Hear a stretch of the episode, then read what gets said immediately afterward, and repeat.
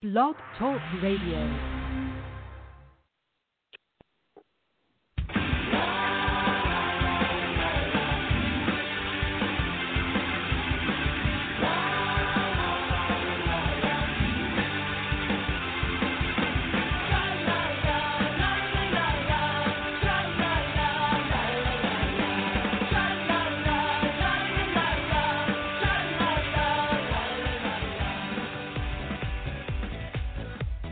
Welcome to the Left of Straight Show with your host, Scott Fullerton, as we discuss everything under the rainbow sun, from LGBT issues to foodies, entertainment to books. Join us as we talk to some of the most interesting leaders and celebrity LGBT guests and allies on the internet. So grab a cocktail, it's always happy hour somewhere, and enjoy the show. Now, here's your host, Scott Fullerton.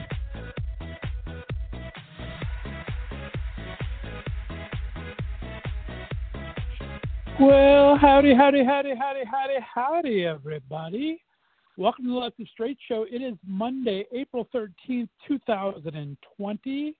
I am your host, Scott Fullerton. I hope you guys all had a terrific Easter and Passover weekend.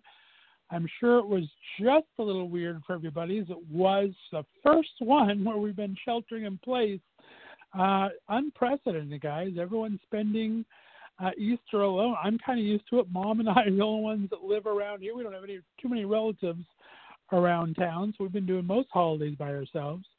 But I'm sure for most of you out there, it was very strange not to be around friends and loved ones or go to church, whatever you usually do on Easter or Passover Sunday. So, uh, hope you all got through it okay. Hope you connected with your loved ones in one way or another, either by phone or Skype or whatever you're doing. I saw a lot of cute stories on my social media, uh, boyfriends and family members leaving Easter baskets outside of doors and visiting over balconies. So that was very, very cool. Uh, I, I tweeted about it and, and shared it on social media. They did a fantastic Saturday night Seder live streaming event on Saturday night um, hosted by like a night of a thousand stars. There was Jason Alexander, Bette Midler, Ben Platt, Skylar Astin, so many people. It was very, very cool. Um, just a, a, night of songs and talking about what Passover means, and uh, it was very, very cool to watch. And just some big name people doing some great music and some great funny stories. Debra Messing was hilarious uh, with Richard Karn, so that was pretty funny stuff. So much stuff going on. We talk about it every week. All the content going on given by everyone right now. A big shout out to everyone putting streaming content out there. All of it is free to watch, but they are taking tips through Venmo or PayPal. Um, some excellent things that are happening daily. Tommy DiDario, if you don't know Tommy, he's been on Rachael Ray a lot, a lot of ABC shows he has started a uh, daily web series where he's interviewing celebrities, um, and it's he's just had some great people on. He had Chasten Buttigieg on the other day. Um, Chris from Schitt's Creek today. He's had some inspirational speakers. Just amazing. That's on at five o'clock Eastern time every day. Uh, Jonathan Bennett and Jaymes Vaughan, his boyfriend, have been doing some hilarious quarantine coffee shows on YouTube. They've been hilarious. Of course, our good buddy Del Shores is doing bedtime stories with Del Shores almost every night and streaming episodes of very sorted, uh, Sordid Lives, the series. Um, our buddy Levi Kreis has been doing a Sunday streaming. He did a Sunday gospel hour yesterday. It was just freaking. He's such a good singer. Amazing songs hope you're all binge watching something. If you if you have something you're watching, share it to me on my social media. You guys, I hope you're following me on social media at uh, Instagram, at Twitter. It's at Left of Straight. That's always spelled L E F T O F S T R and the number eight. Let me know what you're watching. Um, I, you know, I love me some superhero shows. There's um, a great anti-hero show that was on like a year ago that I don't know why I never heard about but I finally just streamed it called The Boys. It is on Prime, Amazon Prime, and it's about these superheroes that are not necessarily good people. And it, it's a great series. Um, what's his name? Chace Crawford, who was on Gossip Girl, totally transformed himself in his body. Looks freaking amazing. Plays like an Aquaman type character. But all the characters are really good. Um, what should I call it? Who's the who's the geeky guy on there? Gosh, I can't think of his name. Um, son of two celebrities, uh, plays one of the leads. But if you like a good superhero show, these are anti superheroes called The Boys, streaming on Amazon Prime. The second season is coming out very soon, maybe by the end of this month. And then just dropped on Netflix a new movie called Code 8 and speaking of superheroes, it stars Stephen Amell, who played Arrow on the CW channel for so many years that you know I loved, and Robbie Amell, his cousin, who played Firestorm on The Flash on the CW. So they have a movie that they made together called Code 8, and it has superpowers involved as well. Also, kind of an anti superpower movie but very good. That's showing on Netflix right now. So if you like the superheroes like I do, be sure to check out The Boys over on Amazon Prime and Code 8 on Netflix.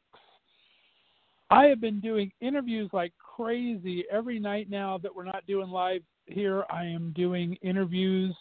I have about eight in the can right now, about eight more to do. I am thinking seriously starting next week to do five shows a week, Monday through Friday during Corona 2020, because so many of our great friends are out of work right now. That I, they're doing streaming things. I just want to bring them on and talk to them about what they're doing during Corona 2020. So look next week. We may be having shows every single day, Monday through Friday, starting next week. So I have so many great interviews that I've either done or that I have set up to do, and I'll talk about more of those at the end of the show today. As you know, I've been doing most of our shows in this fifth season pre-tape, open them live, opening and closing, then pre-tape the guest interviews. Today I'm doing my first live interview this season, coming up in just a couple of seconds.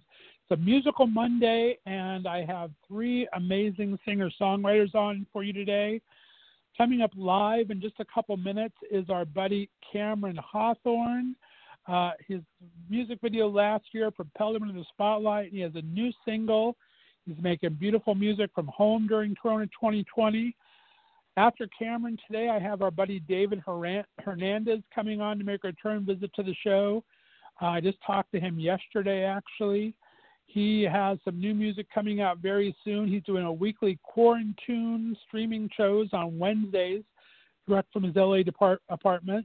Third interview today is a pre-tape I did last week with Jacob Daniel Murphy. He was chosen by Blake Shelton to be on his team for this season of The Voice. Got an amazing sound. I'm excited to be his first radio interview. I think you're going to love him as much as I did.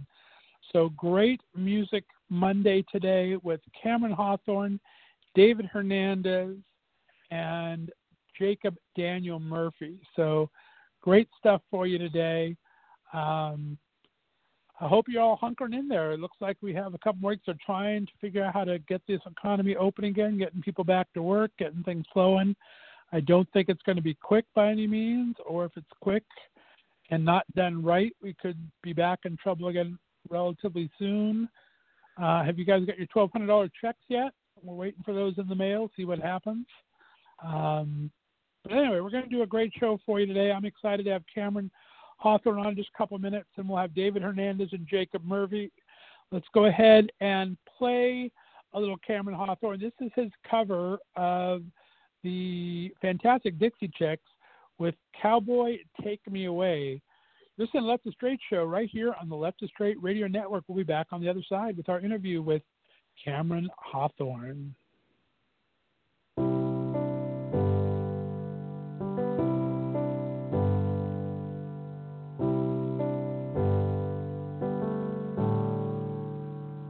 I want to touch the earth. I want to break it in my hands. I want to grow something wild and unruly.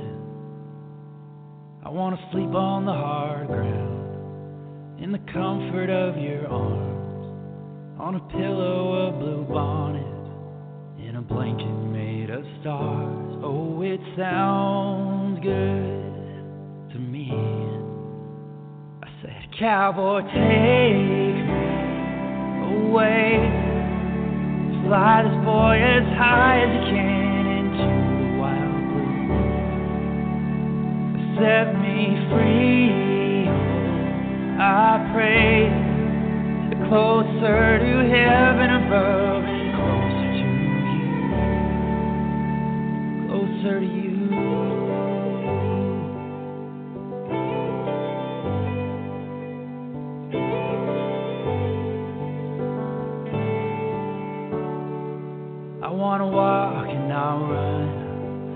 Wanna skip and not fall. I wanna look at the horizon and not see the building standing tall. I wanna be the only one for miles and miles, except for maybe you and your simple smile. Oh, it sounds good to me. Yes, it sounds so good me. Cowboy, take me away. Fly this boy as high as you can into the wild blue. Set me free, oh, I pray. Closer to heaven above and closer to you. Closer to you. Closer to you, yeah.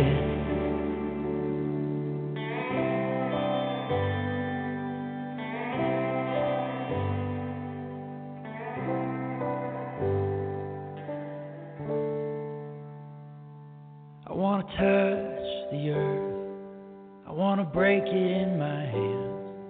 I want to grow something wild and unruly.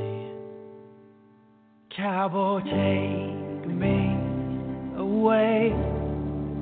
Fly this boy as high as you can into the wild blue. Set me free, oh, I pray. Closer to heaven above, closer to you, closer to you.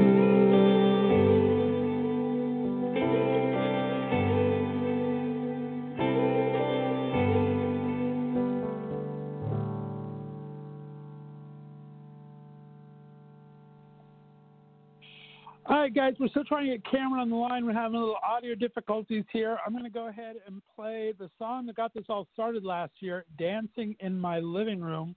We're going to try to get Cameron on the line here. We'll be back in just a little bit. You're listening to Left of Straight Show. Here's Cameron Hawthorn, Dancing in My Living Room. 10 p.m. We're here again after a bottle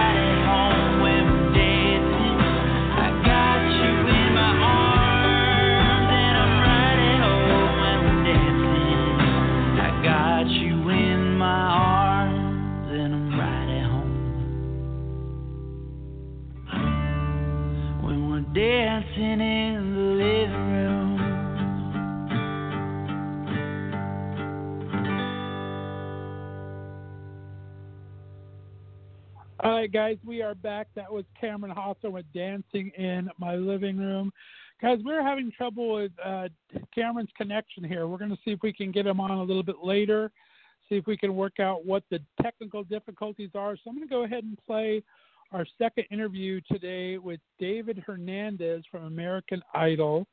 Uh, great singer, great songwriter, doing a fantastic Wednesday show called Quarantunes directly live from his living room every Wednesday. So uh, this is uh, David Hernandez and Dear My Future Self. We'll be back afterwards. We're going to try to get Cameron on a little later on this evening. So listen to Left of Straight show right here on the Left of Straight Radio Network. Hold on the line for David Hernandez. Dear my future self.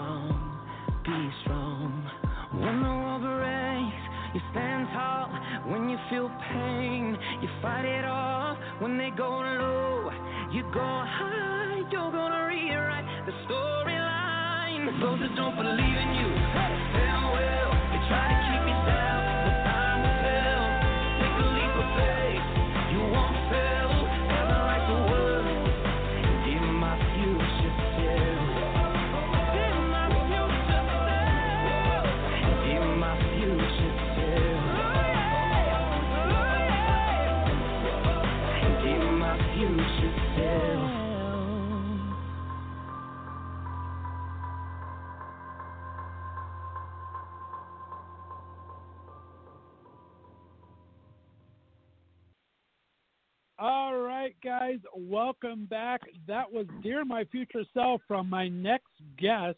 He has been on the show a couple of times, such a great friend of the show, good friend of our buddy Tommy Grassi, of course, and known to you as uh, American Idol fantastic singer, but gone on to such great things with his own music here.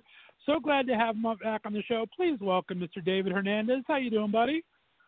What's up? I'm doing great. How are you doing? How's everyone else doing out there too? I hope you guys are doing well. There you go. Nothing but a fine. How you holding up in Corona 2020?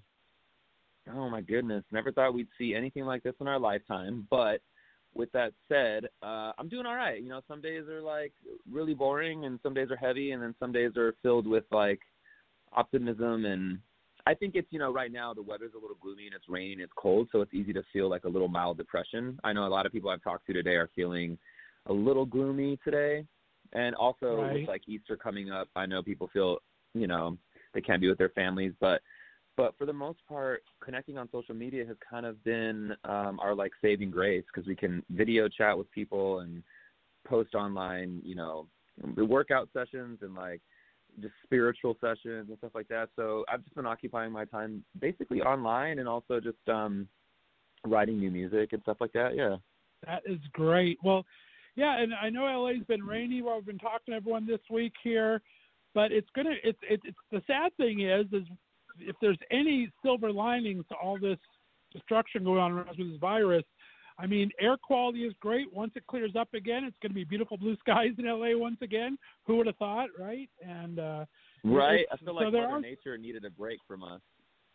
Exactly, a little bit of silver linings happening. So hopefully, it'll help people believe that there is such thing as uh, climate change and what we're actually doing to our planet when they see how quickly it improves upon itself and what we can do to change that. But uh, we'll look for whatever small silver lining we got, right? One hundred percent. Yeah. Totally. Well, dude, it's been so good listening to all your music. You're all over the place between LA, New York, everywhere in between doing live shows. And of course, this quarantine's kind of bagged all that down. But talk about these live shows, uh, the energy is feeding from it. How you how you enjoying traveling lately? Uh, before all this happened, you've been out a lot. Before all this happened, tra- yeah, traveling was great. I had a residency in Mexico, then I was in Miami, and I had a bunch of tour dates that have now either been canceled or rescheduled. So, um, you know, traveling is part of what I've been doing for the last like 13 years. I love it. I basically live on an airplane. I live in hotel rooms, and the most exciting part is connecting with people all over the world that have supported me and that have listened to my music or bought my albums. And I just, I really love what I do, and it's just a shame that, you know, you know what I do is is basically human to human contact. So we can't do that right now. So it's all been put to a halt. But I think finding other ways, like you know, recording in my home and doing every Wednesday night my show Quarantuned, which is a full-on hour and a half concert, taking requests from people that are watching. I think that that's helped alleviate some of the anxiety and stress of not being able to work and people have been really really generous and kind with their donations to keep it going and to keep to keep me making music because obviously I'm not making any money right now. So people have donated and, and continue to, and I'm really grateful for that because it's been a it's been a bit of an adjustment for everybody, including you know service workers and entertainment industry has really been hit hard. So Right. You are doing such great work, and we're going to talk all about quarantine in a bit because, like you said, all the gig workers now, um, they need something to do, and you're doing a great job with your Facebook Lives. A lot of people do. They've got fitness trainers doing great fitness online now that you can see, Yeah. and um, being able to tip is so important. I just did an event this past weekend, but this weekend I know West Hollywood's doing West Ho- WeHo Night In, where they're asking a lot of people to go online and just pretend they're out and tip their bartender for all the bartenders and service workers out there in the West Hollywood area that have not been making any money for this time. So um, I have a team going on there, and I think it's going to be doing a lot more events. I would love to. I would love to tip them as well. Send me that information. Yeah. I will definitely. Yeah, it's just we're not asking to give lots of money because nobody has any money right now. But if you pretend you were going out for a night, you tip your bartender a five or something, whatever you can send out there, and this is all going to go to different service workers in and around West Hollywood, which I really support. So, Uh, I That's love that people doing this like that, and good for you for.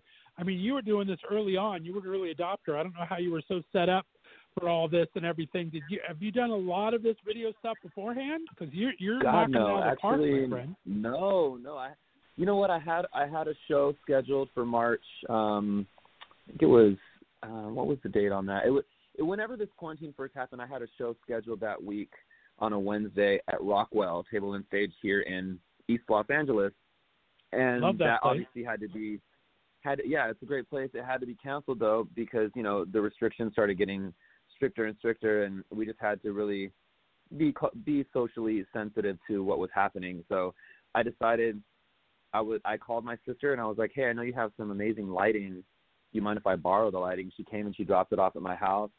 And it was my first time ever doing a live streaming like that. I was super nervous. I set up the lighting. I had to make it just right. I like cleaned up my living room. And I just like and I just did it with my best friend Courtney and with my two musicians who have now since not been able to join me for the other shows that we've had because of social distancing. But yeah, we just we just kind of winged it, and there was really no right way to do it. We just kind of it was our crash course, and we did really well. It had like four thousand views, and people were just like, you know, just super excited to, to to to not feel like reality was so heavy. Um, but yeah, to answer your question, I had never done a live stream before. That was my that was my very first time. Well, dude, you're killing it. I mean, with with your voice, with your sound, with your looks, it's a it's a welcome respite from everything going on in this dreary world right now. So Thank keep you. doing Scott. what you're doing. and Hopefully, you don't have to do it for long, but uh, you're you're knocking it out of the park, my friend. Well, you know what? This has kind of made me realize though that the people that have never been able to see me live can now do that. So even after all this is over, I still think I'm going to do like two to three live streams a month just to to give my fans and friends that can't be with me in the same city basically an option to see me live from afar because I think it's still a really great idea. And a lot of people have been doing it for years. No, it is a great idea, and I think it is really had everyone step up their game because it, it is turning different people who work this gig economy that sometimes take a job, their gla- classes get canceled by no fault of their own. If you're working for an Equinox and you're a private trainer, and they decide to cancel your class for some reason. You know you have this you can do. If you're a musician or something, you can do this. I've seen stage readings. I've had friends do stage readings, and it's really just great content for the fan and the person out there. But like it kind of gets you that where what social media was supposed to do until everyone got their privacy blocks and all this other stuff. It really brings that attention back and that intimacy again, right? Well, yeah, and you know, social media can always be a double-edged sword. You know, there's a lot of like, you know, cyberbullying and shaming and stuff like that. But I think, you know, there's always a flip side to that, and that is what's happening now is people are connecting more than ever on social media, and it's uh, proving to be a really like resourceful tool. And I think that that's that's the amazing part of social media. Obviously, everything has its pitfalls, but right now it's it's really working to our advantage. Right, right. And we've had you on a couple times over the years now, and you have another new um, album coming out. We got Sorry coming out soon. Talk about how Yeah. your music has evolved for you. How do you feel your sound is involved? What is it like for you to make music? Do you have any? Um, is anything exciting for you? What's exciting you these days? Um, my music has definitely evolved over the years. I think it's just become more authentic to who I am and to my experiences and like what I go through. Like I've lived a lot of life and like went through ups and downs and stuff. And I think that that's definitely I'm just able to be more honest now with just my personal life and professional life. So with that comes uh, you know honesty in the music. Um, and sorry, I wrote with a good friend of mine, Michael Orland, who was the musical director on Idol for many years. That's how we met. Went on tour together and everything. And I recorded it early last year at his studio at his house, and I actually wrote the song for. We wrote it for like a country artist. I, I had in mind like Rascal Flatts or Lady Antebellum or Oh, I don't know, just that kind Mhm. of vibe. Yeah, and so then um, you know, we hadn't really shopped it that much, but then I decided, well, we can still get an artist to sing it, but I'm going to go ahead and release it on my own, just a certain version of it, and then if someone wants to recut it down the road and and make it more country, they can totally do that. But yeah, I wrote sorry um with Michael and it kind of came from a place of like sometimes when you say sorry, it's just not enough and it's too late and you have to just let bygones be bygones. And I know a lot of people, if not everyone, can relate to that where you just were like, I'm sorry. And they're like, no, it's too late. You should have said that like months ago or, you know, a few days ago because now I'm over it. But um, but Right, yeah, so I felt like it was relatable. So yeah, my music has changed, and um, I get inspiration from like a lot of different things and people through conversations and stuff, and I just jot them down in my in my notes on my phone, and then later we make a song out of it. I love it. Well, I like and I like what you said about the authenticity. I mean, you've been so kind to me, let play your music between my guests and everything, and from way back and beautiful to I get lots of comments. Coat of Armor and Dear My Future Self, which I played your way in, I get comments every time how they love those songs. Really? Kingdom, I'm in love with. So you just really you. talk about authentic sounding lyrics and voice. You've got it, my friend. I appreciate it. Well, I appreciate you playing my music and supporting it. I'll, I'll let you play my music anytime. And I noticed when you had me on hold, you were playing "Dear My Future Self," and that song was like, I lo- that was like therapy for me. I recorded it with my good friend Eddie Wall and Daniel Bronstein, and we, I think we wrote it in like 40 minutes. Because I mean, Wow. you give me anything about pain or self-actualization, and I'm just like, I'm there. Like, just jot it down, and the words just flow out. Now, if you ask me to write a song about going to a club and partying, it takes me a little longer because I'm like, okay, well, I don't really go to clubs and I don't really party too much, but um, but I can do it. It just takes me a little longer. I'm I'm much easier writing like sad songs that make you want to like cry. Right, right.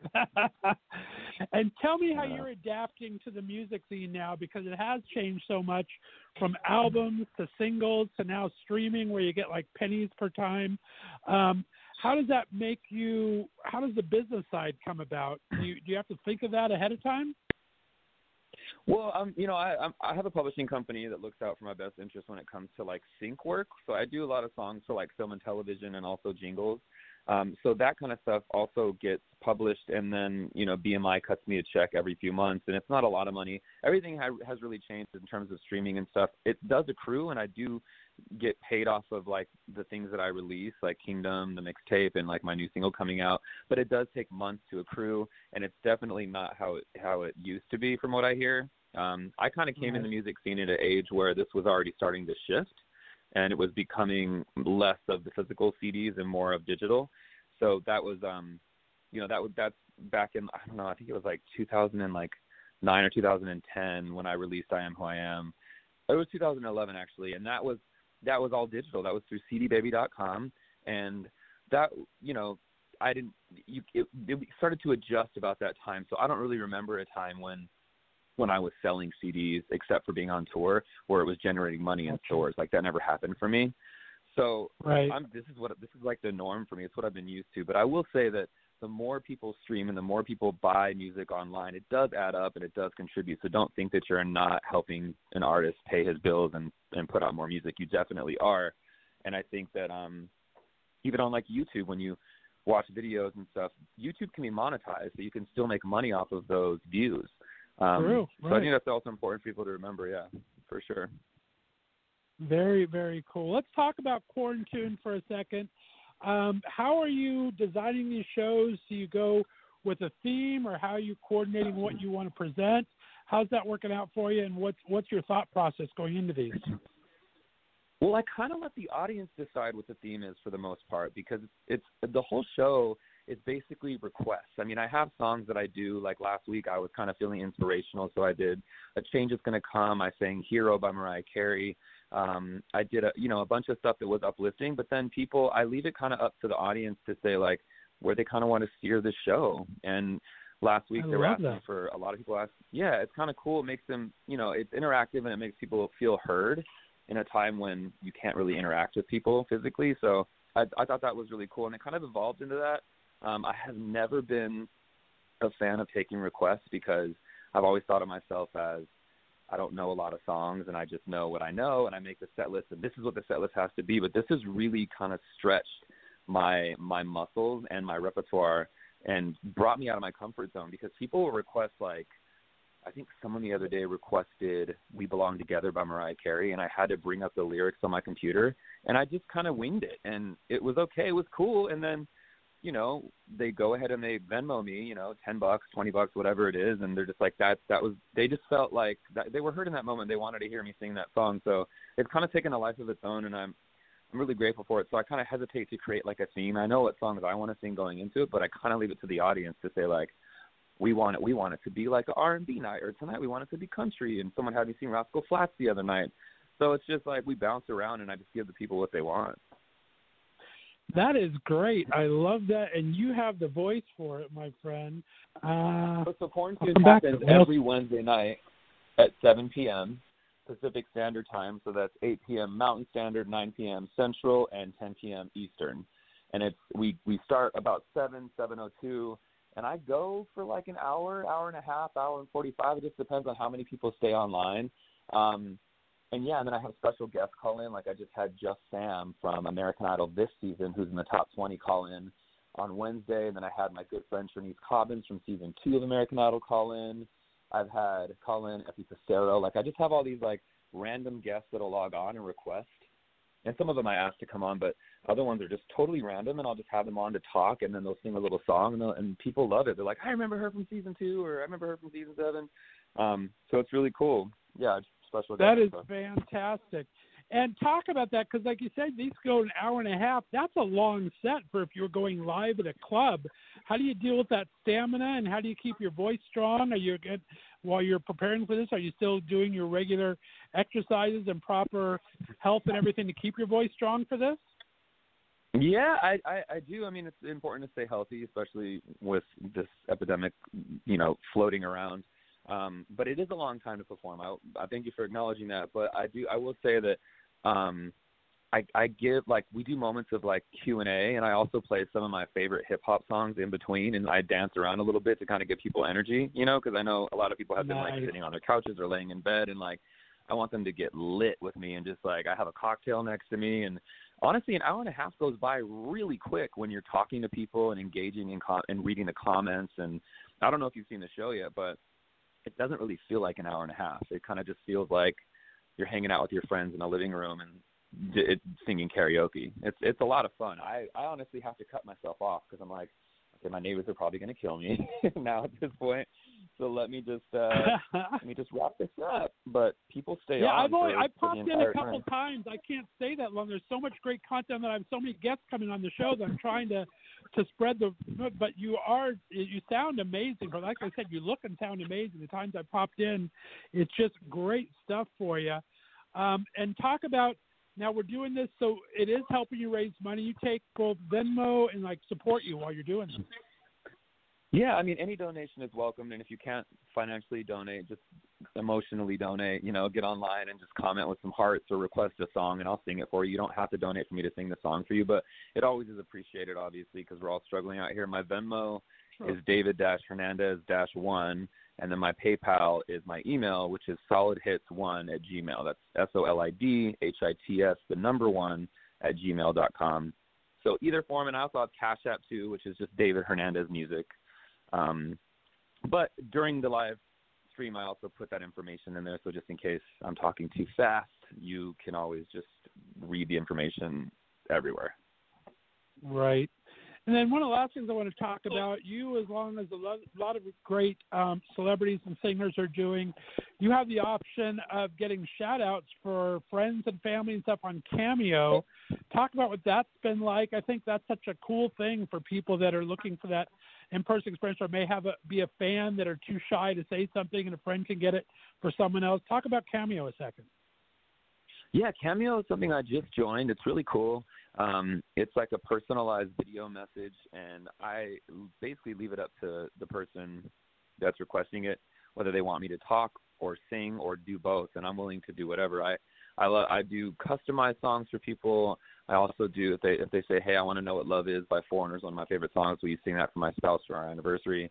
Then I hop on for like a minute and a half, and I'll do that for them and wish them well, happy anniversary. So it's a cool way to connect with people and for them to always have that because live streams tend to go away, but you can save that video and keep it for like the rest of your life. And I don't know, you know, and, and just basically, you know, remember that moment in time. And it's it's it's fun. It's a lot of fun, and it, doesn't take me that long to do. I set up my tripod, and it's it, it's super user friendly, and people get it right away when I send it. So it's fun.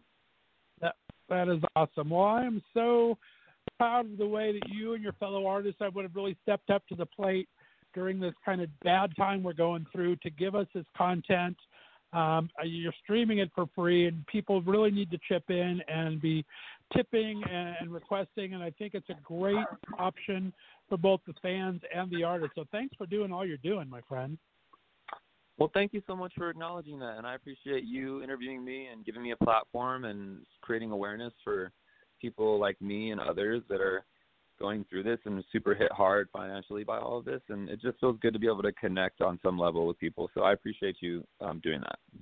You are very welcome. We have not got to meet in person. I'm jealous of my buddy Tommy. You guys have got to see each other a couple times, but I bring my Yes, show to love California every summer, but you're always touring. But if I get out there this summer and things you're not touring, we're gonna have to get you to Palm Springs. I do a month of live shows in Palm Springs, so we'll have to try to Oh get my you God, yeah. I would, I would love to do it. I know the I, I haven't done the Purple Lounge. I've done Copa Room years ago, but I haven't done the Purple Lounge, and I know there's a couple other ones out there that I haven't. Toucans, maybe. Yeah, Toucans is good. Yep, that's a good place. Yeah, Very we'll have to. You have to help me get some gigs out there. Let's do it. I will do it, man. I will book you everywhere I can for sure. And in case uh, Facebook and people f- want to follow you and see where your upcoming gigs are once this gets over with, give everyone your website again and your social media they can follow you on at least to find out what's happening in David Hernandez's life. Sure. My website is davidhernandezofficial.com, and my social media for Instagram, Twitter, and Facebook are D Hernandez Music. That's D H E R N A N D E Z M U S I C. So that's that's pretty much. I made that. I did that on purpose, so it was easy for everyone to find me. There you go. Well, David, I appreciate you taking the time out. Uh, keep yourself healthy, keep yourself safe, keep yourself sane in these crazy times we're living through. But I appreciate you, my friend. Thanks for being a great friend of the show. That sounds good. Thank you so much. I'll talk to you soon. All right, stay on the line for me, David. We're going to play out to my favorite song of David's right now, Kingdom, show right here on Left of Str8 Radio Network. Mm.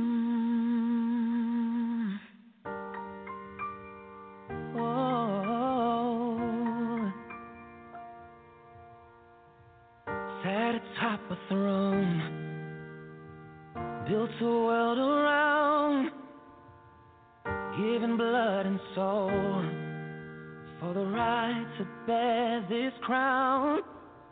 You came in like a whisper hit me like a battle cry, breaking my defenses when you don't even try. Every little part of me says no. Every little part of me just won't let you. Giving in and giving you control. You know the words that tear down these walls. Cause you're taking all all from me. Take all the air, air I breathe. I've always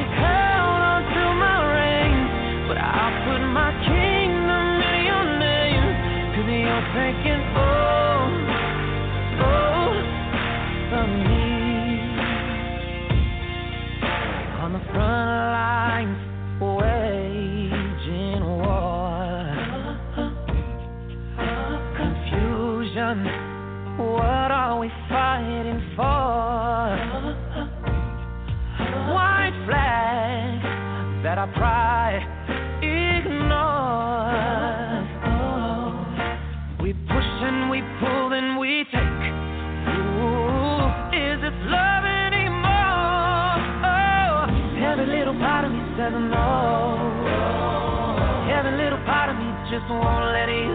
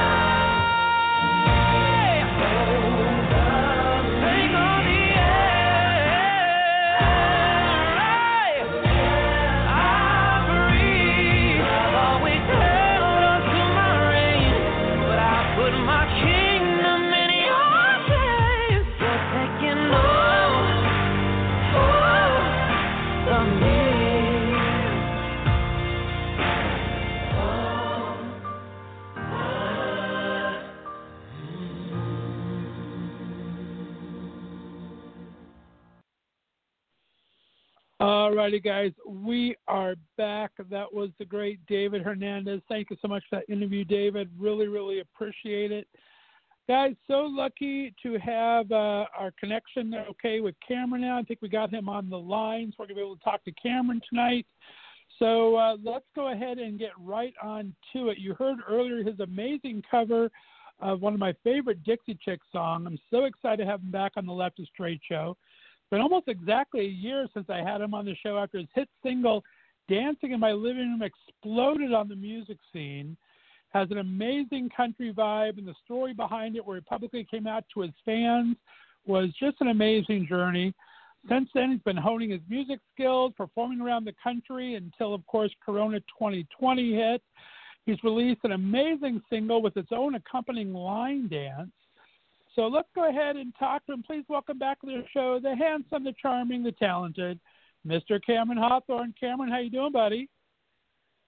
Hey Scott, how's it going? Sorry I missed you earlier, but I'm glad I'm connected. We here. made it happen, dude. We made it happen. Corona 2020, everything is crazy, right? I, you know what? It is. It really is. Everything's thrown off. T- how you holding up, man? Are you uh, you're Nashville area, or where you at right now? I'm actually in Dallas right now. I'm um quarantining with my parents right now. Nice. I was in nice. um I was in Florida for a week and then everything started going crazy and um I was actually traveling with my mom and then my mom was like, You know what, why don't you come home during this time? And I was like, you know, I think that'd be smart. So I'm in Dallas. There you go. It's nice to be with family when you can. I kind of take care of my 81 year old mom here, so I've been with her the past five weeks, and uh, we haven't driven each other up a tree good. yet. How you guys holding up? You guys doing okay? or at each other's neck? yeah, same. Yeah, I get along with my parents very well. So yeah, I'm thankful to be here. Nice. We had a great interview last time. We talked about where you grew up a bit, your coming out story. So go check out the Left of Str8 archives for that. I want to move on. Let's talk about uh, this merry-go-round. It really started going faster and faster last year when you released Dancing in My Living Room. Tell me about this past year's journey. Uh, what's the most surprising thing you found out, maybe about yourself or the music business in general during this time? Uh, well, in the last year, I've uh, moved to Nashville, um, and that's been really exciting. Um, and really important to me to be there, just to be a part of um, the community of, of Nashville and country music. And I think maybe that's one of the biggest things I'm learning about, um, you know, myself and with like and being in country music and, and just being a part of Nashville is how important it is to be a part of that community. And um, there's so much history there, and I love the history of it. And I'm getting to, you know, learn more and more every day about it, and it right with people in Nashville. I think is um, a huge part of me being there. So um, yeah, it's been a big growing experience this last year. I've been able to write a bunch already. Um, I'm excited about some new stuff I have coming out really soon. So all of that is, um, you know, thanks to Nashville, I think. Such a music town there. I mean, there's always a gig playing, different nights. I have a couple of friends that live there, and uh, it's just it's it's always something happening. And I guess it's got to be inspiring as hell when you're listening to so many different styles and different people. It's got to really kind of help your creative juices going. I can imagine. Yeah, oh my gosh, there's so many talented people there. It's crazy. Um, yeah, from the songwriter round, you know, and and of course all of the the country art, like the established country artists that that live there and play there often. So yeah, it's it's super inspiring. I mean, I was in Los Angeles, and that's an inspiring city as well, um, for different Right. reasons. But I think Nashville is really about the songwriter, and that's always been the first and foremost important thing to me um, as an artist. So I think I'm, you know, I'm meant to be there right now. That's fantastic. Well, you are definitely talented as hell yourself, my friend. Has your music evolved at all since moving there? Do you feel yourself being influenced in different ways or the other? Talk about how your sound is developing, what your style is. Um, yeah, I, I mean, I think that Nashville is. Uh, I've gone gone back and forth from LA to Nashville um, for a, for a while, for like the last probably almost ten years, and um, I've always known that Nashville is about the lyrics, and lyrics have always been really important to me as well. But I think I'm, you know, really getting to dig into um, just being even more vulnerable uh, in in terms of what I want to say as an artist and like the storytelling in my music, um, and and getting like really specific and nitty gritty with some stuff that I want to say. So yeah, I would say just the vulnerability there. I think is is really what I'm leaning into. Mm, I love that. That is so cool. And let's talk a little bit um, that you made that cover of the Dixie Chicks. We played a little earlier today. What does that song to mean to you, and why did you decide to cover it? Well, I love the Dixie Chicks. I, my sister actually had that album growing up, but I think I'm I'm pretty sure I knew every song on the album. anyway, um, and um, yeah, I was just thinking about songs that I wanted to cover and, and artists that I like, and that song um I, I was actually out on a boat with some friends over the summer and that song came on a playlist and um and I was just like this song is so everybody loves this song. I mean if you love country music, you know that song and you love it. And right. I thought it would just be a really cool um I've never heard a guy sing it. So I was like, why not? Why not tackle that? I like that. Very, very cool. And then you came out with your single, Oh Hot Damn. We're going to play out that at the end. Its own line dance with it. Tell me about the inspiration for that. You were working up a sweat on that, my friend. I like both your videos. You got a how to line dance video plus a very sexy, uh, sexy video for it. Talk about how that song came about. well, thank you. Um, oh Hot Damn was the, the video was so much fun to make. The line dance was so much fun. You have to learn it, Scott. I don't know if you're doing line dancing, but it is. even if you don't, it's so fun to do. Um, once you get it, because I I I like to line dance, but I when um when I had this song choreographed, when I, I had uh, a friend choreograph this, and um he showed me the dance, and I was like, oof, that's pretty hard. I don't know if I can do that. There's some hard moves in that. But once you get it, it's so fun. It's really good. Like I don't know, it kind of gets you going. It's kind of a good workout. I think during this time, actually, even during the the whole quarantine that we're in, it's the perfect time to learn it. So yeah, there is a there is a um, a video I made where you can go learn it. But the song came about um, I actually was going into the studio to record um, a ballad. I had been I had been going and thinking about a ballad that I wanted to, to record, and the night before I had this little um, rekindling with an old flame, and it was pretty hot. And I went in the next morning to the studio, and I couldn't stop thinking about it. And i was like telling my producers about it. And um actually i had like i had written or i had um recorded in my phone a little voice memo um of literally me just saying like oh hot damn. And i was literally just saying it over and over again. And i think i said like another line too in there but I brought that in, and I had written down like some metaphor. Some of the metaphors actually showed up in the song. I had kind of jotted down um, literally after this rekindling. So it all kind of started from that, and and my producers were like, "This is awesome. We have to write about this. It's fresh. It's uh, it's exciting, and yeah, we did." There you go. Country from what you know, man. Comes from what you know, and that's kind of cool. I like that. Well, it's so much fun. like there's not that many chubby cowboys. That line dancing, man, that that's a good workout, as you say.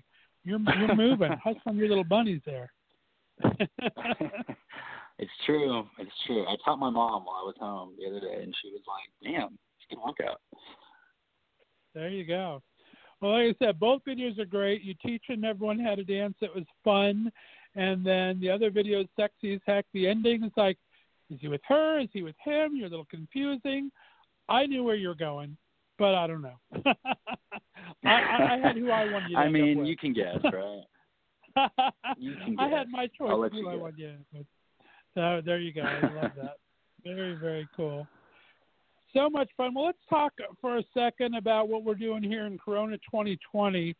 Um, you've talked about uh, you're very been open and honest with your fans on your uh, social media. You've talked with therapists from time to time. I've talked about it over the air for the last few weeks. To mine again, just because we have so much crazy times in front of us. Talk about how getting your thoughts out there helps clear your mind and and what you're doing to keep yourself kind of um, just getting through this time.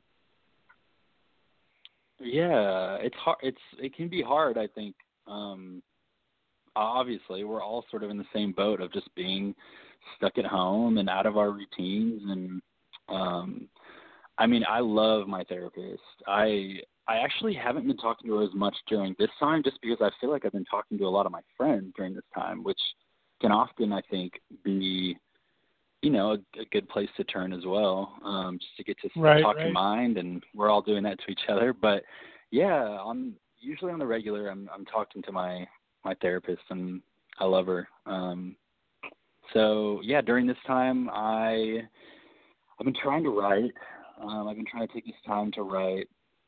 Um, but I'm not gonna lie, like I go through days when I'm like, what am I doing today? Like, you know, we're I think we're all trying to figure out like what our schedules are now that things are kind of thrown off. Um, so there's good days and there's bad days, and I think that um, that's okay. I think right now it's it's almost like a reset time for all of us to, you know, reevaluate what's important, and yeah, I think that's totally okay.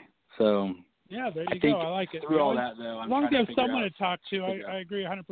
Whether you're talking to friends, a Yeah. family, uh, a therapist, as long as you have someone there, you can't isolate in these times. That's for sure. So I think that's the important thing. So well said. Yes, I agree. And plus, you don't, you're not allowed to get out there and find any uh, re-hookups. So it's hard to write music when you don't have the inspiration there, right? we need another hot jam out there. You got to get the inspiration there. We're stuck with that six feet apart. Just not going to happen. Uh, but you have Yeah, been doing true. some great um, music at home. You've been doing some live streaming. Talk about how that is kind of connecting one on one. Had David Hernandez on earlier. He's doing a weekly quarantine series where he's singing, and uh, a lot of artists are really coming up with some creative ideas for their fans. It also lets them make a little money people send a little Venmo or PayPal or something. How are you liking doing the live singing um, over the uh, video? Yeah, I've I've done it once and it was cool. I mean, I've done a couple of live things before and it's it's fun. It's a, it's a lot of fun. Um, I, you're right. A lot of people are doing it right now. I think it's I think it's it's I think it's uh what's the word? Um, it's it's it's bringing a lot of joy. I think in these times of like when you turn on the news and it's all you hear about is the coronavirus. It's nice to Right. like get to kind of tune that out with music. So um yeah, the one I did um a few weeks ago now was a lot of fun. I just played some songs. It was really nice just getting to like um chat with with people and hear, you know, people's what people are up to and that they're enjoying the music. And, then last week I uh I did a live lesson of the line dance that we were just talking about. So that was a lot of fun too and I'll probably do another one soon, I'm sure. So yeah. Nice. Well, keep up that content. I love seeing you there, man. And I mean, I don't know if you were just present or what, but a couple uh, months back, you decided to come up with a line of uh, handkerchiefs, your own Cameron uh, handkerchiefs there, which is very cool. And now we're asking, we need to wear masks, and they kind of work out perfect for that. Talk about how you came up with that line and where they can find that at.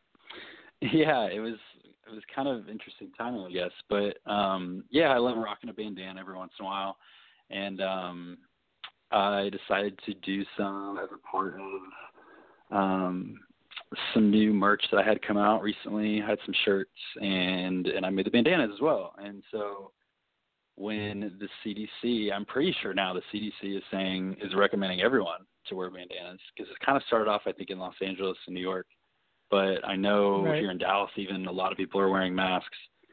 And um and since they um recommend, you know, the the medical masks to be used for nurses and doctors and people in the medical fields, um Right. I think bandana is kind of the second option. So when I heard that word bandana, I was like, oh, wait, I have a box full of those that I'm, I'm, you know, have for for music and stuff. So I was like, I might as well try and put this to good use. So, um, and not only does it um, still support me as an artist during this time, but it um, for every bandana I sell, I'm going to give a dollar to Vanderbilt, which um, following the footsteps of Dolly Parton, who made a generous donation. Um, I believe one of her friends who was working at Vanderbilt um, told her that they were really making a lot of headway with finding a cure um, or a vaccine rather for um, the coronavirus. So when I saw that, I was like, I want to give in some way as an independent artist, um, you know, any way that I can. So yeah, so with every bandana sold, uh, I'm going to donate a dollar, and then you're also supporting me as an artist. So I'd appreciate it. Well, that's fantastic. And you get to look Very cool in a little, the red little and the bandana blue. as well. Exactly. Cameron Hawthorn bandanas. They have the CH uh, monogram in the middle of them there. You can use them for a mask. You can help donate money to COVID 19 here. So go to Cameron Hawthorn, dot those out. I'm telling you, Mister, your eyes. I, I even commented on your social the other day. Your eyes have always been gorgeous, but with you behind that mask and that picture, your eyes pop, buddy. You got some gorgeous eyes, my friend. Thank you. I appreciate it, Scott. And what do you have on tap musically for you? You're going to be doing some. You're doing some writing now. You said you got a couple songs under your belt. Uh, what What's your plans? Are you going to start releasing singles, kind of one at a time, since that's how music's going these days, or are you trying to put a story together to an album? What's your goal? Yeah, my goal. Um, my goal before all this went down in the world was um, an EP, and I'm still working towards that EP. I'm a little unsure of how it's all going to unfold now, but um, there'll definitely be uh, another single soon, um, and then it's all going to be leading to an EP. And I have a, a few other little surprises in there. So, yes, whether we come out of quarantine sooner or later, there will definitely be uh, new music coming soon. Fantastic. Well, you got to come back and promote that as soon as it's ready. Uh, I'm going to finish up with a little bit of. We've been doing five questions on all my pre-tape. I'm doing a lot of pre-tape interviews this season, but we're live. I still want to do five questions with you, so we're going to do a little silly five questions with Cameron Hawthorn here. If you're up for it, my friend. Okay. Yeah, let's try it. All right, five questions with Cameron Hawthorn. Left and Straight Show's all about entertainment, foodies, books, pop culture, and advocacy. Let's start with food. What is your favorite food? And you're traveling all over the place. Do you have a favorite restaurant anywhere to tell us about? Favorite food would be salmon, and mm, favorite restaurant.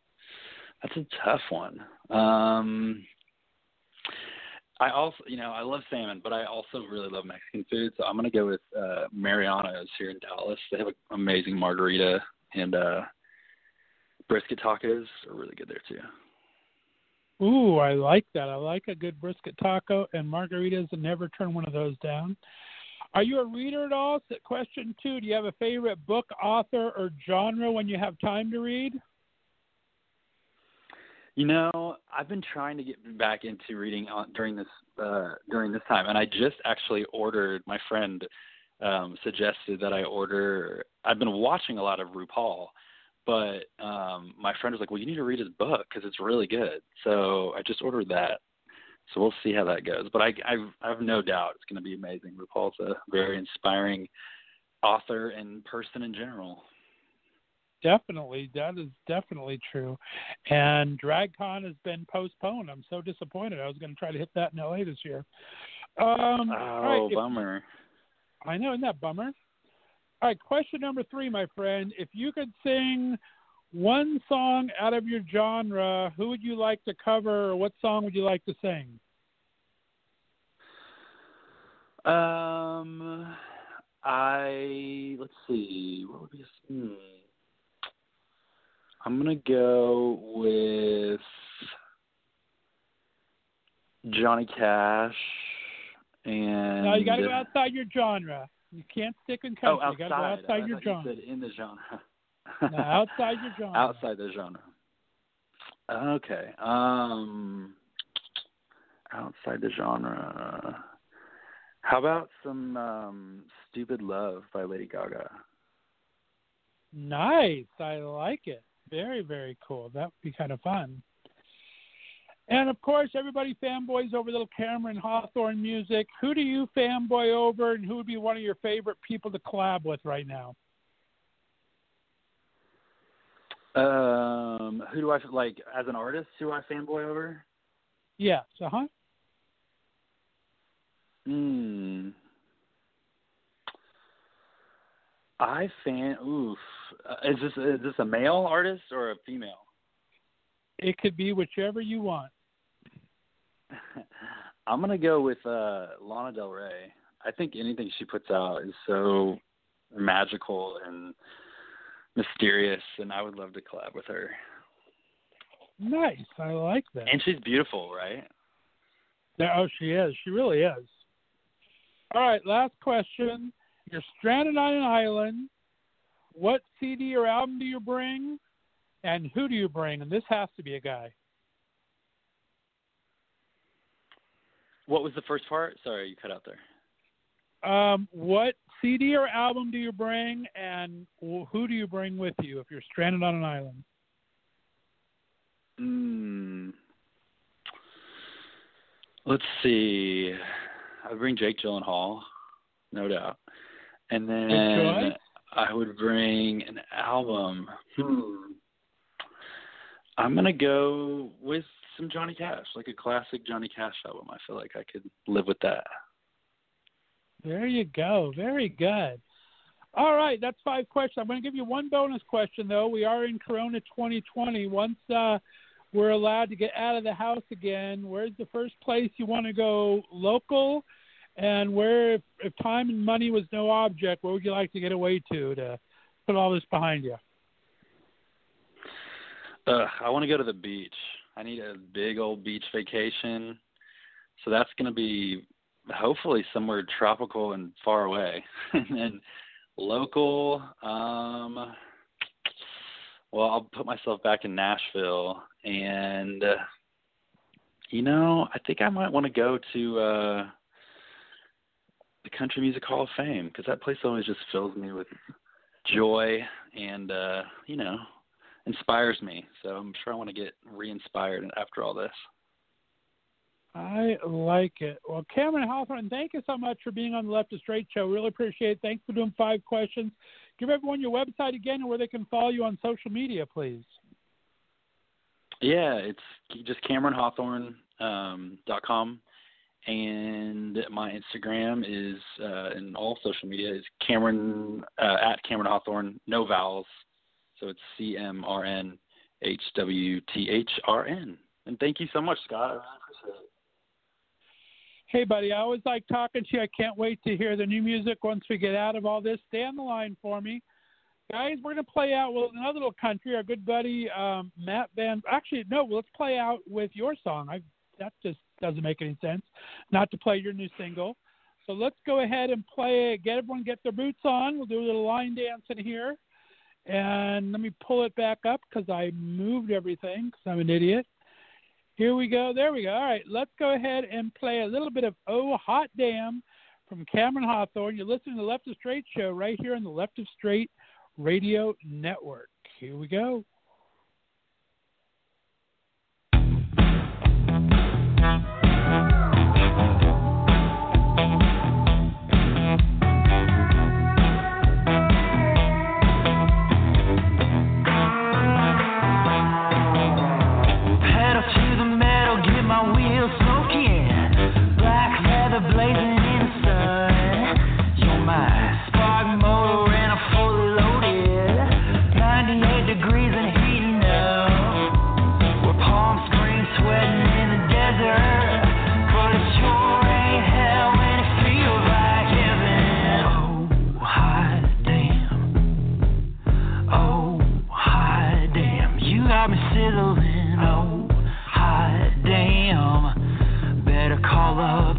Up the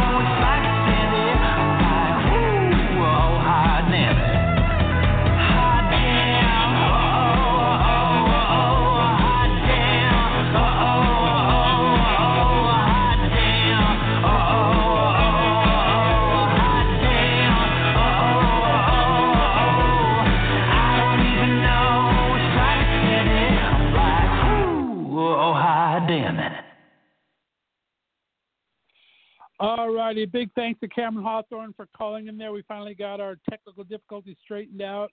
So excited to have him on the show again. Please uh, check out his website. Get one of his bandanas if you can't find any masks out there because we are supposed to be saving those medical grade masks for our doctors and nurses. Guys, it's time for our last interview of the night, and I'm so excited to bring him to you. Uh, Jacob Daniel Murphy was on this season of The Voice. He was picked by Team Blake Shelton. He has an amazing voice, he's an amazing talent, and just a super sweet guy. I had a great conversation with him last week, so I'm going to bring this little pre taped interview to you. We had a little bit of a hiccup on the thing, so you hear a couple of clicks on there with the connection, but uh, great interview with him. We're going to start off with our buddy Matt Van Fossen. Where are you going to run to now? And on the other side, be my interview with the amazing Jacob Daniel Murphy. Guys, have a lot, good night. We're going to log out after that. Thanks for being part of the Left of Str8 Show. You're listening to the Left of Str8 Show right here on the Left of Str8 Radio Network.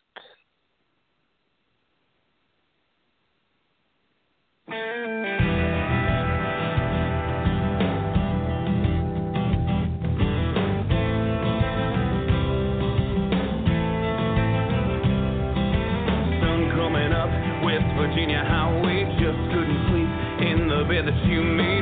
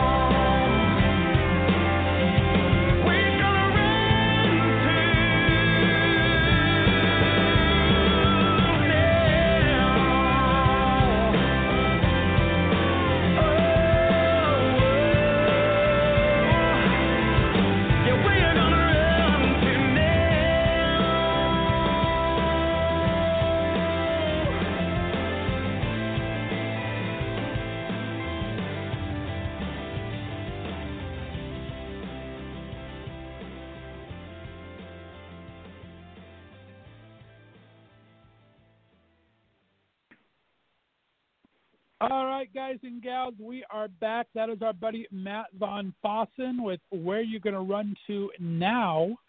My next guest, I'm so excited to have on. He was on this season's singing competition, The Voice, where he was picked by Blake Shelton, one of the winningest coaches on that show. I was so happy to be introduced to him by our good buddy Zach Day, who was on the show last week. His voice is amazing. He has a great smile and an amazing personality to match. Um, wish we could take him all the way to the end, but unfortunately, as you saw with me last week, he is out. We're going to see so many great things coming from him in the future, I'm sure. Please welcome to the Left of Str8 Show for the very first time, Mr. Jacob Daniel Murphy. Jacob, how you doing, buddy? I am great, Scott. How are you? I am doing okay. It's so nice to have you on the show. How is everything in beautiful downtown Southern California, where you're at right now? You know, it's it's a little eerie at times, but I mean, it's all right. I'm just kind of you know keeping busy in this little self isolation quarantine period. There you go. Well, I'm glad you're keeping healthy and sane in there. It is a very weird time. As I was talking off air, I am from LA originally, and I go back quite often every year. And mm. I would freak out if I could actually see no movement on the freeways. It would be a beautiful thing, but uh, yeah. you can't go anywhere. so what's the point in getting out, right? Might as well exactly, stay home like yeah. we're supposed to. Well, buddy, it's good to have you on the show. Weird. Oops, go ahead. Thank you. Oh, so no, no, I was just gonna say, yeah. Um, no, it was, it's been weird, but yeah, it's been, it's cool to kind of, you know, making use of the time. So yeah. There you go. Well, I'm so excited to get to meet you. Like I said, um, I saw you on The Voice. I watch The Voice every season, and did not know you were out. And uh, Zach told me on your interview, he said you were very kind to let me know that we're allowed to talk about it. And I wanted to get you on the show. Like I said, not because you're LGBT gay, but because you're just an amazing singer. So thanks so much for taking the time to come on. I really appreciate it. Well, it's your first time on the show, and I always like to get to know a little bit about people when they first come on. So tell me a little bit about yourself. Where did you grow up? What kind of a Mhm. kid were you? And what did you want to be when you grew up? yeah, um, so I am originally from a suburb of Sacramento called Elk Grove, and um, I was born to a Filipino mother and an Irish Mexican father. Um, as a kid, I was just very kind of all over the place. Um, you know, I, I loved to do like a lot of different things. Um, my personality was just kind of just all over the place as well. um, and Irish and Filipino, just- that had to be loud. That had to be a loud household. very, very, very loud. It's funny that you say that. It was very loud because, yeah, um, there's a lot of the Irish. We, we Irishmen have our, our short fuses, so it was it was fun growing up. with that. right? Um, but yeah, and then um, growing up, um, I, I mean, change in terms of like what I wanted to do growing up, but they started to solidify in terms of just like music singing um, when I kind of got into middle school and high school.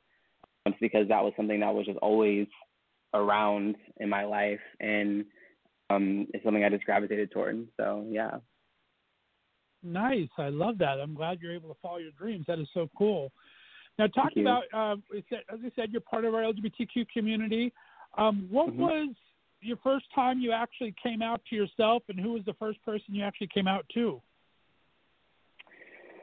Yeah. Um, so it's it's kind of it's kind of complicated actually. it's it's kind of a that's a loaded question, but basically, um, I I grew up in like a Christian household, and um, I kind of knew that something I knew something was different like growing up because I think Right. I was. It was funny. I was. I was listening to Zach's interview with you, and you know, he kind of said it perfectly in terms of just like you just know people in our community. We just know, like when you're growing up, it's something like different, but but special, like about you. And um, I had kind of like known that growing up. I just didn't know like what it was, and so um, I kind of started understanding more and more as I got into like middle school and high school. Like, I had ta- I'd kind of like talked to some of my friends and kind of some of my friends um, in my church group, no less, um, because I didn't really have a lot of friends outside of that because um, I was homeschooled um, through from middle school through high school, and so I really only had people in the church, and so um, it was a kind of a different, way different experience, um, you know, than somebody else. And so um, when that happened, I kind of, I was a little bit more because I had grown up in the church. I was kind of on the side of just like, hey, I want to try to, you know, essentially quote unquote like fix myself or whatever, and kind of pray to gay away type of thing. And right. I just kind of went through that for like a long while uh, from that point through college, and it was just, it was crazy. It was really rough. Um, you know, it was just very, very, very stifling. And, um, you know, I, I'm not the type of person that's like, I'm not bash, I'm not here to bash anybody or to bash my past and like that. But it was something that was very hard and somewhat traumatic in my life. And it wasn't mm-hmm. until I had moved into Los Angeles um, that I started to, I, and it wasn't even, I wasn't even really exposed to the gay community in Los Angeles. I just had to be myself um, and just express myself. And at that point, um, I had just concluded like this is this is who I am, and you know, I while I still have you know some connection to like my faith, like I have different beliefs you know different um, you know just kind of understanding about how things are because of who I am and my own experiences. Sure. And so when that happened, um, I kind of came out again to well, I came out again to like my family, but obviously like you know this is just who I am. Um, and I but I know that you guys still love me like no matter what. Um, and then it came out to my friends, and it was just very very um, subtle. Like I didn't have like a huge thing of like oh you know hey everybody. It was just kind of like this is who I am because the reality was like people kind of already kind of knew. They knew that something was going on. Um, you know, they just it wasn't like a confirmed thing, and so right. um, it was really for me it was kind of a blessing in disguise for me just to be able to kind of just on my own terms and just do it and just you know come to a place of confirming who I am and the person that I've always you know wanted to be. So that's kind of long story short. That's how it happened. No, that's great. So, I love hearing that. And I was wondering that because I did read that you were homeschooled and everything. So I was wondering how how that goes. I guess it's kind of a blessing where you may not find out having to deal with kids, but also very isolating too. I mean, we're talking about Corona 2020 here. That's the thing that yeah. worries me is we have a lot of gay kids that are now stuck at home that don't have any kind of outlet to that. And it kind of compares, I guess, being homeschooled. You don't have that outlet of talking to other people beside and at least you had your church people to go to and yeah. uh, that had to be very strange very strange but i'm glad you were able yeah. to go through that and hold your head up and really come out of it better on the other side that's amazing yeah i appreciate that no i mean um it was it was something that you know it was hard at times because i am somewhat of a social person i mean i have my times where i'm introverted but like i love people and i thrive off of the company of people and um, it was it was a strange time of you know trying to figure out how to really kind of make the best of it and the most of it. And you know, I, I feel I feel thankful that like I had that time because it allowed me to develop um, and hone my craft in terms of singing um, and music during that time because I literally would you know I would do my schoolwork you know in the morning, early afternoon, and then I would have literally the rest of the day that I would just devote three four hours to just singing in my room and having like pretend concerts and stuff and just pushing myself vocally than I feel like I ever would have been able to if I had gone to you know a public school or private school and everything like that. So right. I do I do attribute that time to you know developing you know and honing in my craft, which I'm thankful for. That is great. And who did you listen to growing up? Did you have anyone that kind of You have an amazing range from your falsetto to your full throated voice. I mean, it's just such a, a, great voice who did you listen to growing up? Any influences, or how did you kind of self teach yourself? I know you went to voice lessons later on, but were you self taught, yeah. or how did that come about? Um, yeah, so basically, um, just from when I was a child growing up, my mom just music all the time in the house, and I can never remember a time where there just wasn't music. It was just always there, and so anytime people ask me, I just like to say that it was just kind of like a never a conscious thing because it was just always existing in the house and I played everything from Aretha Franklin to James Taylor, Stevie Wonder, Bonnie Raitt, uh, Frank Sinatra, Ella Fitzgerald. Um, you know, just a whole slew of genres, and I can't go just, wrong there, I dude. her. Those are good choices. yeah, choices. yeah. You know, it was it was a lot of people, and you know, I still attribute that to my mother, and you know, I thank her so much every all the time because without that, I wouldn't have had the openness now that I do to just you know, and the appreciation for just all genres and music. And so, um, growing up with that, like I just my life was so um, just kind of filled with just you know, music all the time that it was something that I naturally gravitated toward. And so as I started to like learn to sing and develop my voice as a young child, I was starting to develop an ear in terms of just you know who were like the amazing voices you know with that were standing out within the industry. So I started to kind of more on obviously like Aretha Franklin, Whitney Houston, Mariah Carey, Christina Aguilera, um, and a bunch of those you know people, and a lot of them were primarily female artists. Um, I just I think that kind of has to do with just obviously, you know, my sexual orientation, everything like that. But I did gravitate a lot more towards the female side of the industry versus like the male side. Um, right. And I think that really kind of helped me. Yeah. So that's kind of how things, you know, happen. And then, I mean, I was teaching myself up until college. Um, I was basically kind of self-taught. I did have like a year of classical training in like my first year of high school, but it was more for like operatic singing, and it wasn't really. I love opera and I love classical music, but it wasn't really the way that I wanted to go. And the, the my teacher was a little bit more adamant about me singing just strictly opera, and I was just like, ah, I don't know about that. And so, um, you know, I ended up just you know teaching myself again. But then in in college, I invested in a coach, and um, I still am with him to this day. His name is Billy Purnell. He's incredible. He coaches a lot of huge artists right now, and um, I just he basically has just kind of I came to him and he was like, you don't really need to learn anything more. You just need to kind of you know have good coaching in terms of just then you know being able to understand the the throws and everything like that. And he has helped me you know so much. Just there's been such an astronomical change from when I was like in high school through now, and I feel very blessed to have him as a coach. So yeah.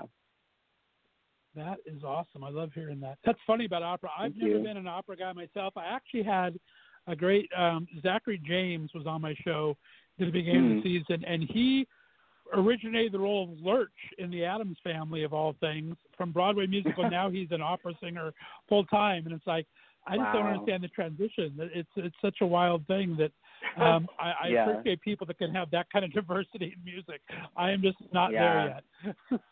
Yeah, yeah, Very, it's very it's cool. definitely an acquired taste it, for sure. But you know, it, it's such a.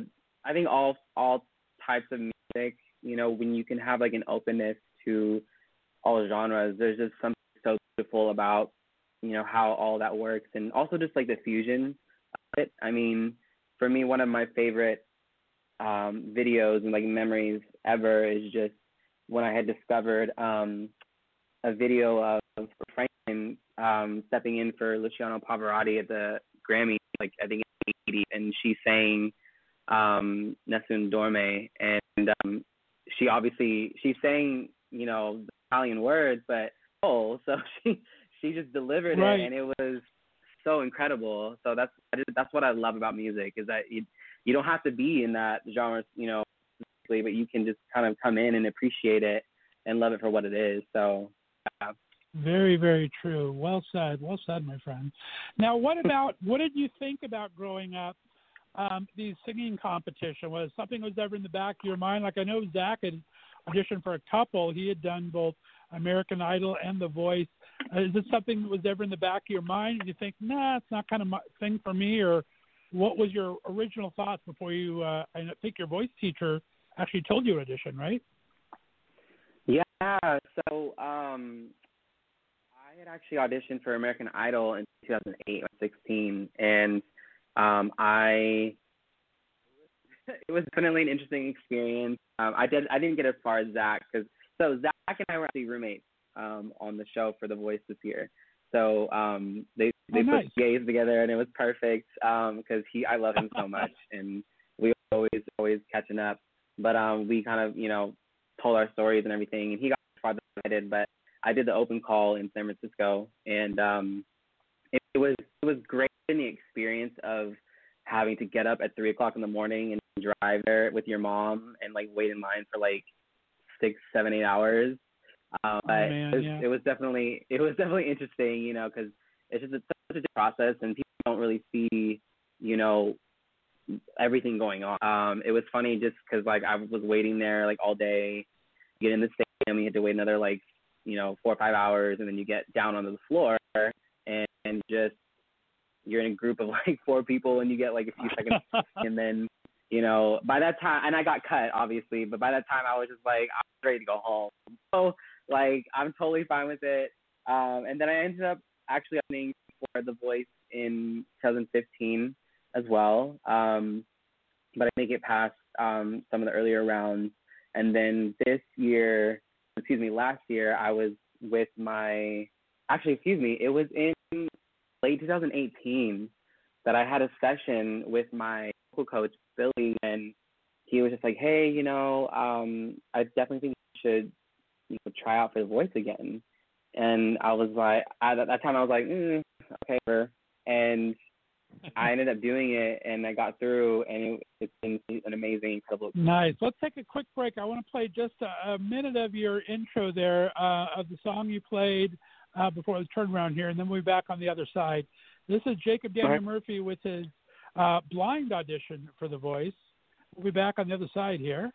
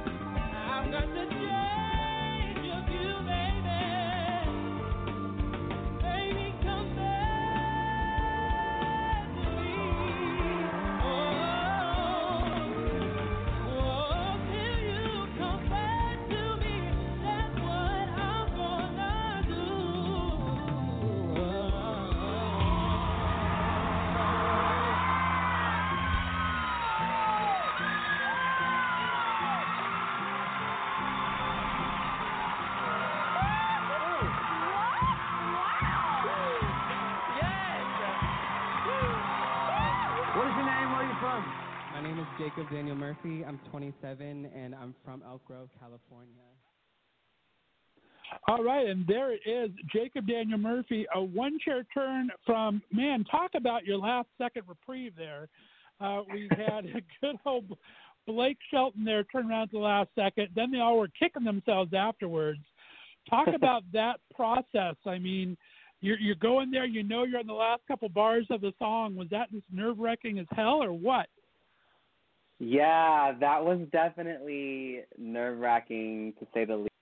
Um, I remember, I just remember, um, you know, kind of having all these different parts of the song just kind of planned for like, I had I had planned these little cool little things vocally, and I was like, all right, someone has to turn for this, someone's gonna turn for that, so da da da da, and then we get to the middle of the song, and I'm like, no one has turned, and I'm like starting to freak out a little bit, and by the end of the song, I was like, okay, I guess I'm not gonna make it. So let me just let me just finish strong. I don't want to, you know, I don't want to half-ass this like at all.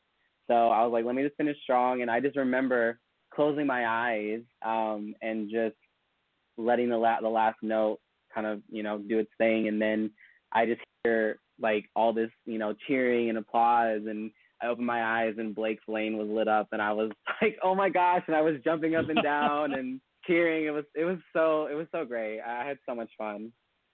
Well, it was crazy watching it because I thought you were so talented, and then I think Blake said it best. It's like I thought I was going to lose to everybody else. I thought everyone else was going to turn around, and then when I thought I could steal at the end, it's like go me, and he was all excited at the end there. So, and that Yeah. song, I'm I'm so bad at music. I have to admit, I love listening to music, but I don't know music worth beans. I can't tell you sings anything. And I remember that Yeah. song uh, being recorded by Basha, who's one of my favorite artists.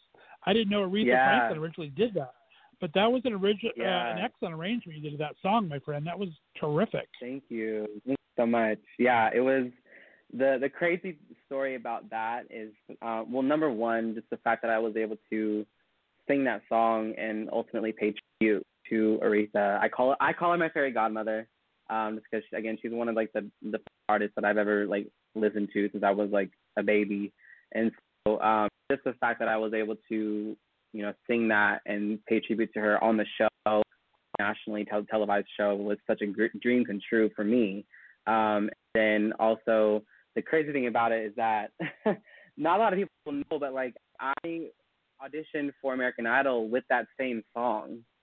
So to be able to Really? actually audition, yeah, to be able to actually audition for The Voice and actually get it, you know, a chair turn, you know, with that same song was huge for me and such a full circle moment. And I was just so so thankful for that. Very, very cool. I love that story.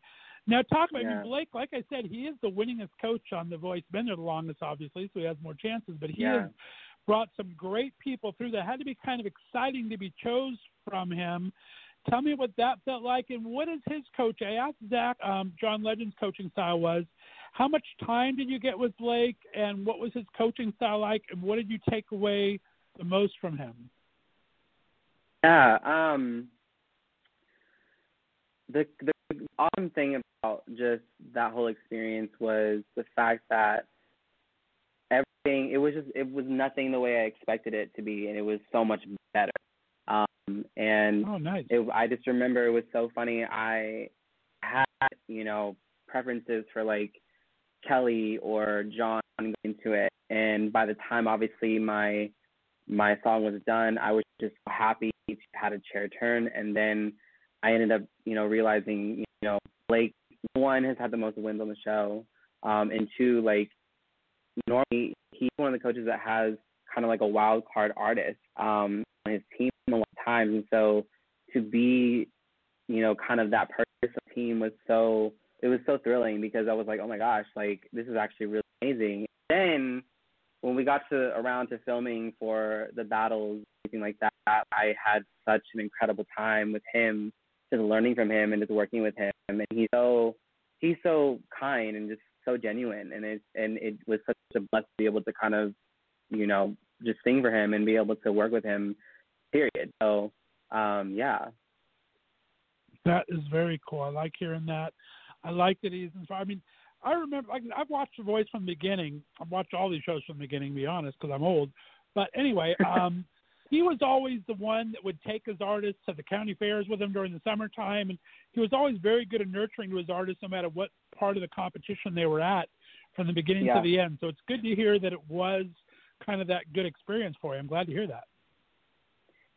Yeah, I I really appreciated that from him, and I think the the best part was because I think you asked me kind of what I learned from him, and for me it was just yeah, I was just saying that I just really appreciated you know that whole experience with him. Just I had learned such such you know valuable lessons from him and just things, um, and, and he just gave such great wisdom in terms of just you know not being afraid of you know who I am and, and who I'm supposed to be, and in terms of just how being my authentic self is is what really matters. Um, not just the music industry, but also in life, and that really helped me just through this process. And and is I just know that like even after exiting the show, I nothing could ever bring me down because I just had such an, a new level of confidence, um, you know, and happiness just you know with this whole thing with myself. And so I I appreciate that. I love Blake. That is great. I love hearing that. That is so cool. And you got to take us behind the curtain a little bit. I mean, he teases himself. Does he really drink as much as we think he drinks on that show and everywhere else? I, to be honest, I'm not entirely sure because the times that I was with him, he did have water. I like it. I like that we don't know if it's a if a persona or not. That's very fun. All right, well, let's get into this battle round here. Um, he put you up against Toneisha Harris of all people. I can't imagine two two different people going against each other, but you did complement each other so well. Talk about your feelings going into that round. You know, Scott, um, it's funny when people you know ask me because I had such an incredible time and experience with Toneisha. Um, we just kind of like you said, we commented each other so well, and it was never even from the get go. It was never kind of uh, uh, a, you know me versus her thing at all. Like it was just we had bonded so much through that process that we re- it really felt like just singing, you know, a duet and just killing it. And so I I'm so thankful to have had that you know opportunity to be able to sing with her and to just learn from her because you know she has so much more she she's more polished and more seasoned than I am as a, as an as an artist as a singer and to be able to share the stage with her and be able to you know kind of keep up with her was such a great opportunity. Well, and the thing I liked about it, like I said, is you guys are both so good in and of yourself that it really shows when you we put you two together, it makes a magical experience because it really shows the differences of your tones, but it shows you what each of you are capable of.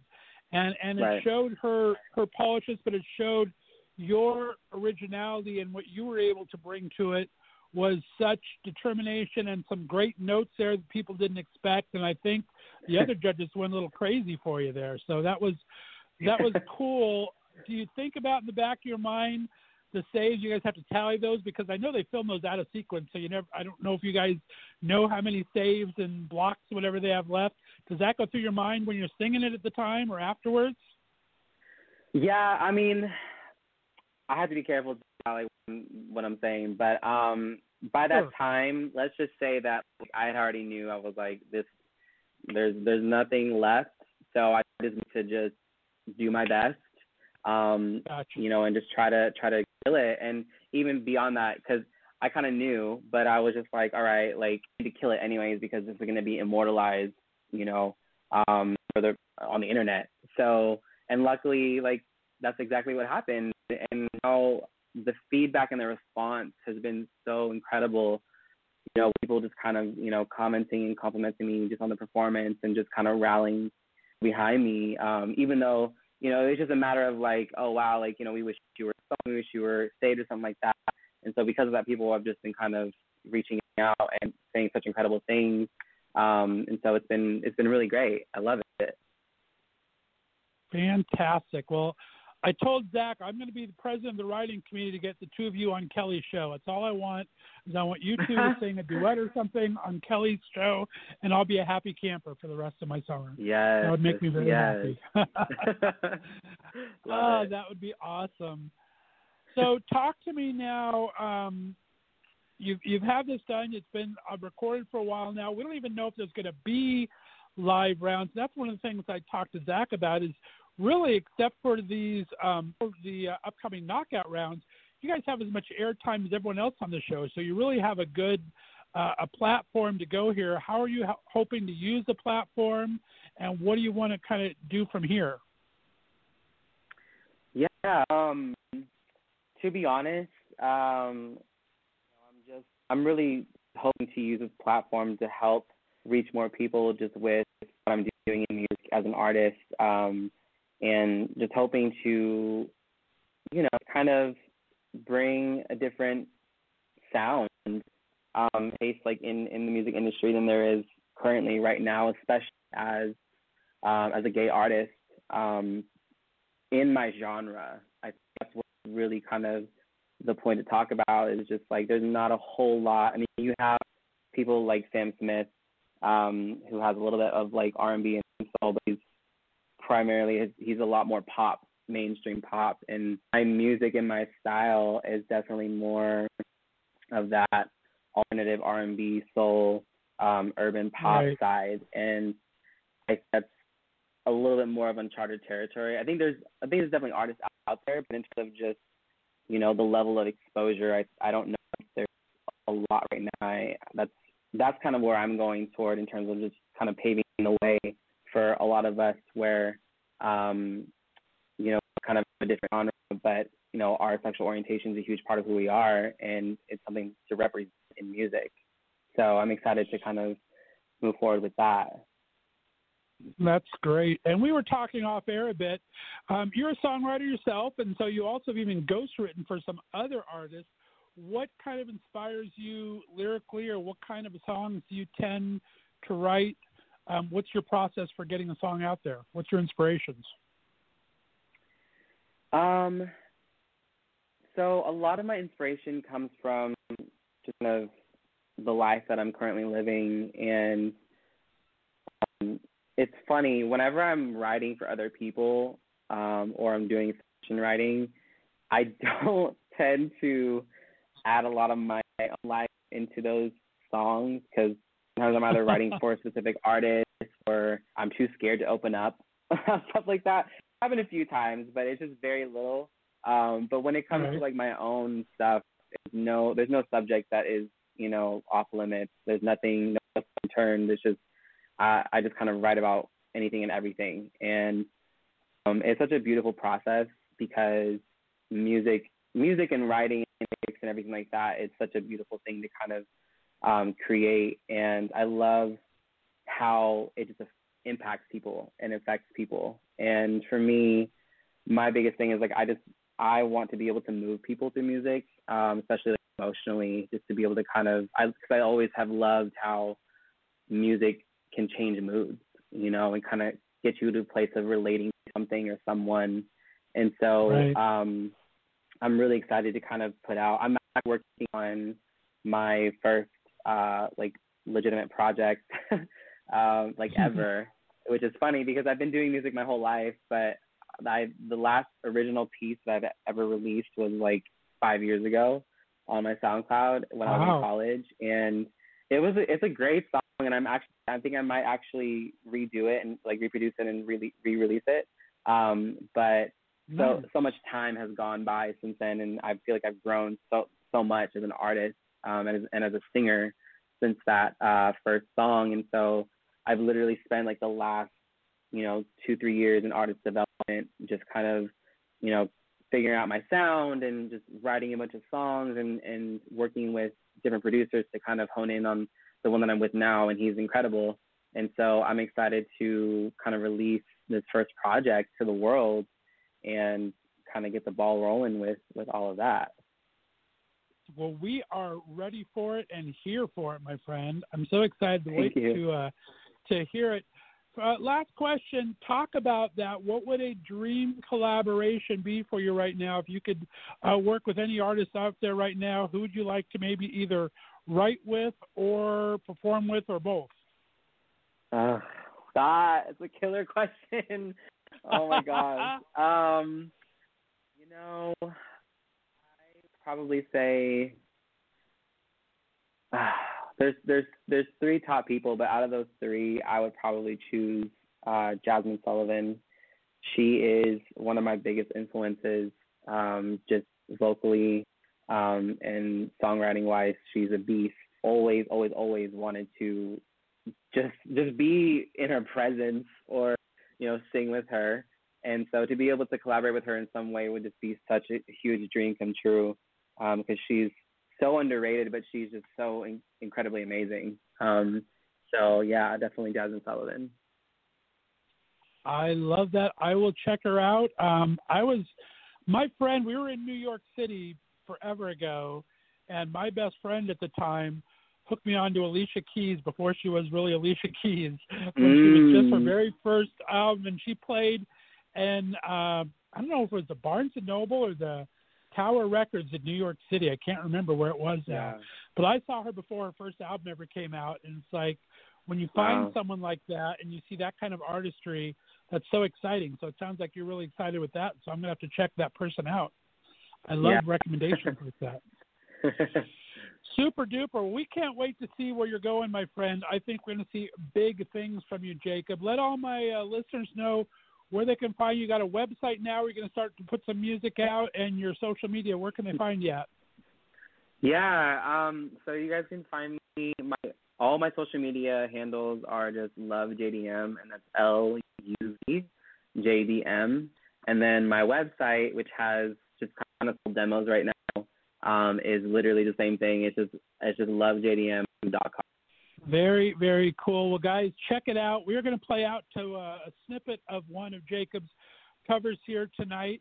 Jacob, thanks so much for being on the Left of Str8 show. We're going to do a five questions with Jacob, so be sure to look out for that for our bonus content. Appreciate having you on the show, my friend. Thanks for calling in. Thank you so much, Scott. I really appreciate it. Thank you. All right, we'll stay on the line, everyone. Here is a little snippet uh, of a cover by our featured guest today, Mr. Jacob Daniel Murphy. We'll be right back. You're listening to the Left of Str8 show right here on the Left of Str8 Radio Network. Hey guys, we're running out of time. We'll play Daniel's song. Uh, what's this? Daniel? Sorry about that, Jacob. We'll play Jacob Daniel Murphy's song um, on the next episode here. Guys, thanks for tuning in. We got so many great interviews to come on the Left of Str8 show tomorrow. I have Michael Varrati, an amazing writer, producer, director, actor. He's done it all. And direct from Broadway, we have Adam Rothenberger, who does the Call Me Adam blog and podcast. He talks to some of the best Broadway and New York performing artists around. So stay tuned for that tomorrow. Next week, as I said, I have so many interviews coming down the pike. I think we're going to go five days for a while during Corona 2020. I have Ryan Carnes from General Hospital coming on. Duke Mason, of course, son of Belinda Carlisle of the Go Go's, who is a great political activist and has his own Duke's Download show on YouTube right now, interviewing some fantastic people. Fred Karger, who was actually the very first person to run for as an openly gay presidential candidate. Paul Richmond, the artist, very good friend of mine. Carson Jones, we coming for the very first time on the show. Lots and lots and lots of interviews coming down the pike. So stay tuned. Thanks for listening Left of Str8 Show. We'll be back tomorrow. Have a great night, everyone. Bye bye.